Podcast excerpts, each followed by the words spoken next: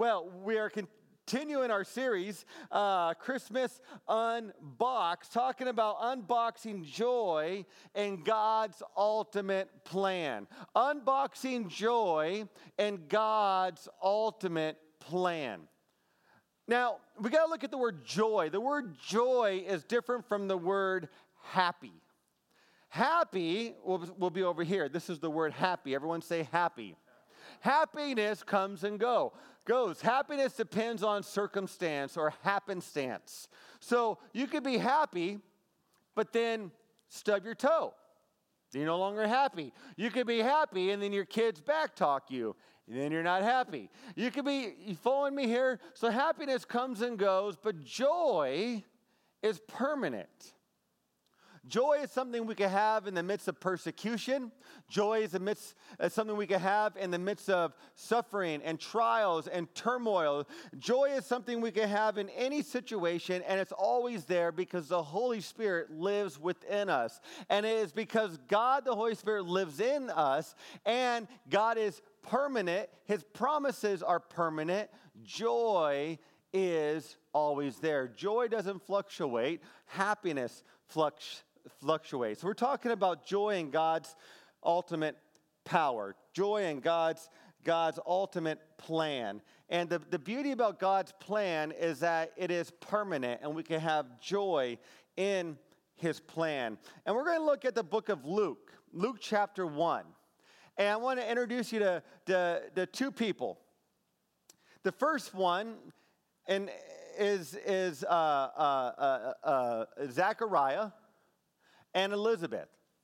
Now, Zechariah was a priest, and, and during this time, you had thousands of priests. And, and these priests, because there were so many of them, they would only serve two weeks a year at the, at the temple. So they go two weeks a year at the temple, and that was, that was it. And then once a year, the, the high priest, whoever the high priest was, would go into the Holy of Holies, light the incense, um, and that's where the Ark of the Covenant was and all that stuff in the temple. And that's what the priest would do. The priest would go and, and do that, but only the high priest could go into the Holy of Holies. And this year it happened to be Zechariah. So Zechariah was a priest, a high priest, and he had his wife Elizabeth. Now, Elizabeth was childless. They've been praying for years and years and years and years and years to have a child, but to no avail. And they were getting older in age. But they, set, they kept praying, and they kept praying, and they kept praying because they wanted a child so badly. And Zechariah gets the call that, that he is the high priest that year, and then it so happens that he gets he gets the call that he is to be the one that goes into the holy of holies. Like this is something you only do once a year. Back in biblical times, during this time frame, you would only go in the holy of holies like I mean once a lifetime. Is the only time you would do it. So he's in the temple with you know, the presence of God there. And while he's in the temple, in Luke chapter 1, the angel Gabriel comes to him. And this is where we pick up the story in Luke chapter 1, starting with verse uh, 11. Luke chapter 1, verse 11. Then an angel of the Lord appeared to him, standing at the right side of the altar of incense. When Zacharias saw him, he was startled and was gripped with fear. But the angel said to him, Do not be afraid, Zechariah. Your prayer has been heard. Your wife Elizabeth will bear you a son, and you are to call him John. He will be a joy and delight to you, and many will rejoice because of his birth, for he will be great in the sight of the Lord. He is never to take wine or other fermented drinks, and he will be filled with the Holy Spirit even before he is born. He will bring back many of the people of Israel to the Lord their God. And he will go before the Lord in the spirit and power of Elijah to return to the hearts of the parents of their children and children and, and the disobedient by the, or, or to the wisdom of the righteous to make ready a people prepared for the Lord. So Zechariah is in the temple and he's praying. It's interesting that it doesn't seem as if he's praying for his people, for the Israelites, for the Hebrews. It doesn't seem like he's praying for his nation. What it seems like he's praying for, since he's like, you know, right next to God there in his thinking, I'm going to pray that my wife becomes pregnant and has, has, has a child. And, and look at verse 13. But the angel said to him, Do not be afraid, Zechariah. Your prayer has been heard. Your wife Elizabeth will bear you a son, and you are to call him John. So he's praying. Whether he's praying for the nation, whether he's praying for God's love to be seen, it's not sure. But one thing is for sure: what was on his heart was for his wife to become uh, to, to become pregnant with a child. And this angel comes to him and says, and and as the story continues, angel Gabriel comes to him and says, "The Lord has granted you your prayers. He has heard your prayers. You will have a child." And you know what Zechariah does? He says, wait a minute, you don't understand. How many times have we heard that in the Bible? We're praying, praying, praying, and then God answers our prayer. No, no, no, wait, wait, wait, wait. Do you understand? He says this. He goes, We're old. I'm old, and my wife's old. First of all, you don't question God. Second of all, you don't ever call your wife old. Am I right? I'm just saying. I don't care if she's like 500 years old. You don't call her old. So he did that, but she wasn't there, so I guess that's all right. So it's never all right. So, so what happened was the angel said, Do you understand who is talking to you? I stand in the presence of God. God has sent me to you to tell you your wife Elizabeth is going to give birth to a son and you doubt. Well, you're going to go mute so you can't speak until the time is right, meaning when John the Baptist is, is, is born. And so when after that he came out of the temple and everyone's like, What happened? What happened? What happened? What happened? He was like, mm, mm, mm, and he couldn't talk. Everyone knew though he had some type of encounter with God, some type of encounter with the living God, and, and they wanted to know more and more and more. And so, and so um, um, uh, after this account, months, months pass, and then at the end of chapter one, Elizabeth gives birth to John the Baptist, and the name John means God is gracious. And what's interesting, John was not a family name, but that's the name that God wanted Zechariah and Elizabeth to give John the Baptist, to give their child. John, God is gracious. And, uh, and then Luke transitions into the story of Jesus being promised to the world. So we have this promise first of John the Baptist coming into the world, and then we see John the Baptist come into the world. Then we have the story of the promised Jesus coming into the world. And here's what we read in Luke chapter 1, verses 26 to 38. Luke chapter 1, verses 26 to 38. In the sixth month of Elizabeth's pregnancy, God sent the angel Gabriel to Nazareth, a town in Galilee, to a virgin pledged to be married to a man named Joseph, a descendant of David. The virgin's name was Mary. The angel went to her and said, Greetings, you who are highly favored, the Lord is with you. Mary was greatly troubled at his words and wondered what kind of greeting this might be. But the angel said to her, Do not be afraid, Mary. You have found favor with God. You will conceive and give birth to a son, and you are to call him Jesus. He will be great and will be called the Son of the Most High. The Lord God will give him the throne of his father David, and he will reign over Jacob's descendants forever. His kingdom will never end. How will this be? Mary asked the angel, since I am a virgin. The angel answered, The Holy Spirit will come on you, and the power of the Most High will overshadow you. So the Holy One to be born will be called the Son of God. Even Elizabeth, your relative, is going to have a child in her old age. And she, who was said to be unable to conceive, in her, is, is in her sixth month. For no word from God will ever fail. For no word from God will ever fail. for no word from God will ever fail.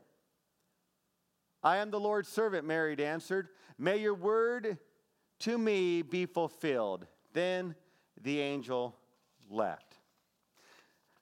The significance of this is, is important to, to, understand because there's a lot of similarities between the story of John the Baptist and between the story of, of Jesus. And, and these uh, similarities are important, but there are some differences that, that, that should be stated because there is a superiority of the birth of Jesus. And here's what we have the first one we have is that the difference is that Jesus would not Jesus would be born of a virgin, not just barren parents.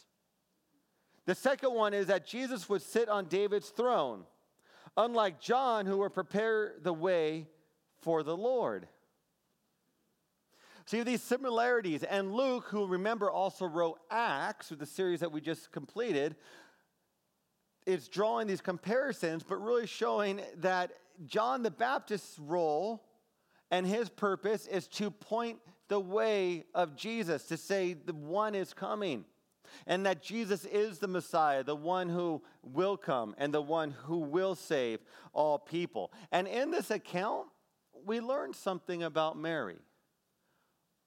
We learn that Mary is a, is a deep thinker. We learn that Mary is somebody who is uh, pon- one who likes, one who will ponder events uh, here's what I mean. In, in Luke chapter 1, verse 29, we read in the New American Standard Bible, but, but Mary was perplexed at this statement and kept pondering what, type, what kind of salutation this was. She kept pondering it. Like, what is going on? She's processing it, she's thinking about it. And then, once again, in the next chapter, angels come to the shepherds and, and the angels say, Glory to God in the, in the highest. Today, in this uh, city of David, a Savior has been born. And then the shepherds leave the area and they go and they see the baby Jesus in the manger. And then they are there worshiping Jesus. And it's in this account that we read Luke chapter 2, verse 19. But Mary treasured all these things, pondering them in her heart. The reason I bring this up because I think this is a good quality to have. Here she was, God doing these, what he does, God things everywhere, right? These big, miraculous things that only God can do all around. God was impacting people all around. God was working in their lives and in her life, and, and she was able to ponder what God was doing. She was able to slow down and say, All right, Lord, like, what is going on here? And what, what, a, what a story for us. What an example for, for us to really take in. Our, in this busy season of Christmas, of, of you know, parades and of gifts and of buying things and of you know going to parties and work parties and school parties and this and that and all of that stuff what a, what a great example for us to, to really take the words of, of mary to ponder and to think about of the things that God is doing around us. Let's not let the busyness of the season get a hold of us so much that it takes the joy out of what we're here to do, to serve the Lord. And so, and so Mary gets this announcement that she's pregnant. And she has to tell Joseph, hey, Joseph, I'm pregnant. But God, you know, Holy Spirit, it's, I'm a virgin.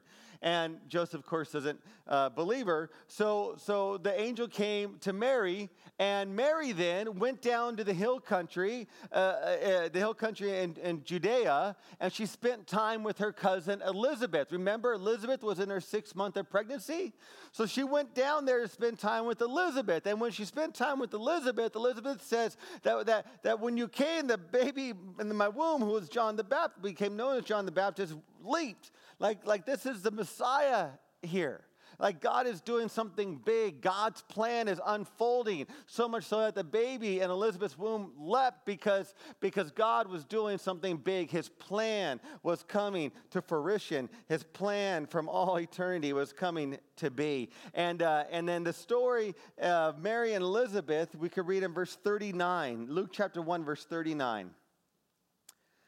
At that time, Mary got ready and hurried to a town in the hill country of Judea, where she entered Zechariah's house and greeted Elizabeth. When Elizabeth heard Mary's greeting, the baby leaped in her womb, and Elizabeth was filled with the Holy Spirit. In a loud voice, she exclaimed, Blessed are you among women, and blessed is the child you will bear.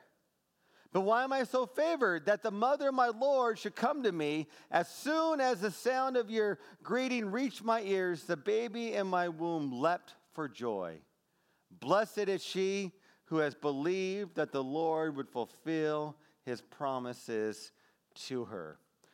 And after this, Mary busts out into song. She starts singing. Like, you know, you get so excited, you just have to sing. Like, I don't do that, but I mean, I see it in the movies where you get so excited and you sing, like, la la la la la. You wouldn't want me singing. I was this close to breaking out like the sound of music. I just watched it on Thanksgiving, but I'm not going to do it. I'll spare you from all of that. But she, she breaks out into song. So remember, God has just placed the Messiah in her womb. The, the, just this miracle has just happened. She's about to, you know, she's eventually going to give birth to the Savior of the world. She starts singing. And you want to know what she starts singing about? The main thing is not herself. It wasn't like, look at me, I'm all that. I got power now. you will listen to me. No, here's what she does. She the song emphasizes on three things. One, that God will lift up the humble. Two, the, the humiliation of God's enemies, especially, especially the proud and the rich, having to do with the rich oppressors, you know, people oppressing others. And then three, the focus is the fulfillment of God's promises to Abraham. She's not even thinking about herself, she's thinking about other people. God's master plan is unfolding in her very eyes, and she has a part of it as she's thinking of other people. And that comes to us now. Because we see that God had a plan for Elizabeth, and um, God had a plan for, for Mary. God had a plan for Zechariah. God had a plan for Joseph. Can I tell you something? Zechariah and Elizabeth, were ordinary people. There was nothing like special about them. Joseph and Mary, they're ordinary people. Joseph was going to call off the engagement because once Mary told her, Hey, I'm pregnant, he was thinking about calling it off. He was an ordinary guy. But you want to know what the difference was? They were willing to be used for the kingdom, they were willing to be used for God's great plan. And here's the beauty that God still to this day invites all of us into this great, grand story where we could bring the kingdom of heaven to earth. To this day, He still invites us into this wonderful story. And, and, and we get a glimpse of that every day. And like sometimes what happens though is that we see God's great big plan and we go, where do I fit in? Have you ever asked that question? Where do I fit in, God? Like, what do you want me to do? Sometimes we think we have to do all this great big stuff when, when sometimes all we have to do is ask God, what is in front of us? So, for example, we're at the uh, Kaimuki parade ye- yesterday. Who went to the parade, by the way? Who's at the parade? All right. Who heard me yelling at the parade? All right, if you weren't there, you heard me. Got the KCS uh, schools coming We're like, yeah, KCS, yeah, Kaimuki Christian School, yeah. And then they're like, oh, man. Yeah, anyways. so we're yelling and cheering on our school and all that. And, uh, and, and the cool part is, is that uh, there is a common grace girl there. Her name is Maymay. Is Maymay or Maymay? Maymay. Maymay. Maymay was there.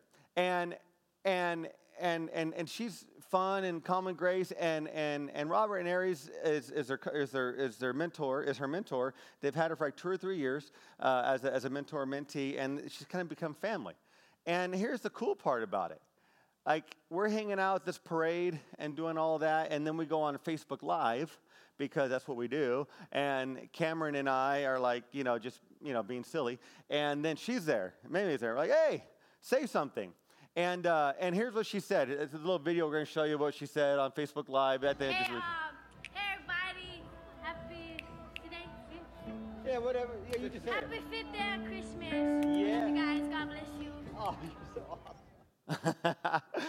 I just shared just a little clip that's a little funny, but if you know the you know the whole story, but here's the deal: you got you got two people connect with common grace, saying we could mentor a kid, and then two three years later, here's what's going on now. You know, here she is, her own person, growing up, maturing, having confidence. It's it's just talk about God's plan. We don't have to do four billion things, but we could do that one thing and do it well. But, but the key is, are we willing to do something like that? There's a Ohana group that has uh, adopted uh, a 10th grade class at, at Kaimuki Christian School here. And, um, and, and they do things with them and all that, and then they play sports, and they watch, they watch them play sports. And, and uh, like a month ago, they went and watched them play basketball. And I think we got a picture of that. This is the Ohana group you guys, the red circle, they're in the back there. There's about eight or nine from the Ohana group watching KCS guys and the gals play basketball. It's not, it doesn't take a PhD to hang out with students. Like hanging out with students is like the coolest thing in the world. But the thing is, is, is this group here, they're just willing to go. They're willing to get all their little kids in their minivans, you know, and to drive them to whatever basketball, you know, court that they're playing at to watch them. So we're talking about God's plan, talking about God's ultimate plan and what God is doing. We got to figure out what is right in front of us. What can we do? And there's more things in front of us than we realize. But like Mary, she pondered things. She was able to slow down and see what God was doing or see opportunities of what God was doing. I think of Operation Christmas Child. I think we had 300 shoe boxes. We fill up shoe boxes and you put stuff in it. And by the time everything's done, the box costs like $60. But you don't know that until you get the box. You know what I'm talking about? yeah, if you got a box, you know what I'm talking about. So you, you put it in, and then you, you, you, you ship it, or it gets shipped, and it goes to a child in an underdeveloped country. And the beauty about this box is that it is probably the best Christmas gift a child will get in some underdeveloped country. And it's, it's more than that. It's saying that because Jesus loves you, Jesus loves me, I want you to know Jesus loves you. And, and you can start connecting with your child that way. And 300 boxes just or, or so from our church went out. Why? Because people stepped up and said, I'll take the lead on getting the boxes here. I'll go in the back. I think it was John. Yeah, I'll go in the back and I'll set up boxes I'll pass them out and I'll make sure we have enough. And then once all the boxes are filled, we'll get a team together and make sure we ship them off. And, and, then, and then we have a great church that says, hey, I'll fill up the boxes. That's part of God's plan. And I bet you there's things you're doing right now, little things that are so pleasing to God that you probably don't even think of as pleasing to God. But think about the, all the opportunities around you. Another way we could serve God, to further his kingdom, is, is on the lanai there. You have these boxes, and, um, and, and, and these boxes are really cool because you just put them together, and then there's all this uh, tinsel and stuff, and, and, and it makes a, a, a, box, like a, like a Christmas box. And you could go and get some mugs, put hot chocolate in it, you know, and hot chocolate packets and hot chocolate cups or whatever it is. You get to your neighbor and you can invite them to church, invite them to Jingle Jam, invite them to Christmas Eve services. That's a great way to say, hey, love to have you. And what a great opportunity to invite your friends, your coworkers, your teammates, your whoever to, to, to come to Christmas Eve services or Jingle Jam or church. And if you know your neighbor likes, you know, a certain candy, put that candy in there and then invite them to church and say, come on down. So as the band comes, let me ask this question. How do we unbox joy in God's ultimate plan? How do we unbox joy in God's ultimate plan? So, all these Christmas gifts, in case you didn't know, have gifts in them. Not really, just the ones that are different. so, how do we unbox joy in God's ultimate plan? Like, God has this plan for all of us, right? And sometimes it's right in front of us and we don't even know it. But we need to slow down and say, God, what is it you have for me? God, what is it you want to do in my life? God, what is it that you're saying um, I could do for the kingdom? And, and what gifts and what skills do you have? And what excites you? Because that's probably the area God's saying, I want you to, I want you to excel in that. So, how do we unbox the joy of God's ultimate plan? Number one,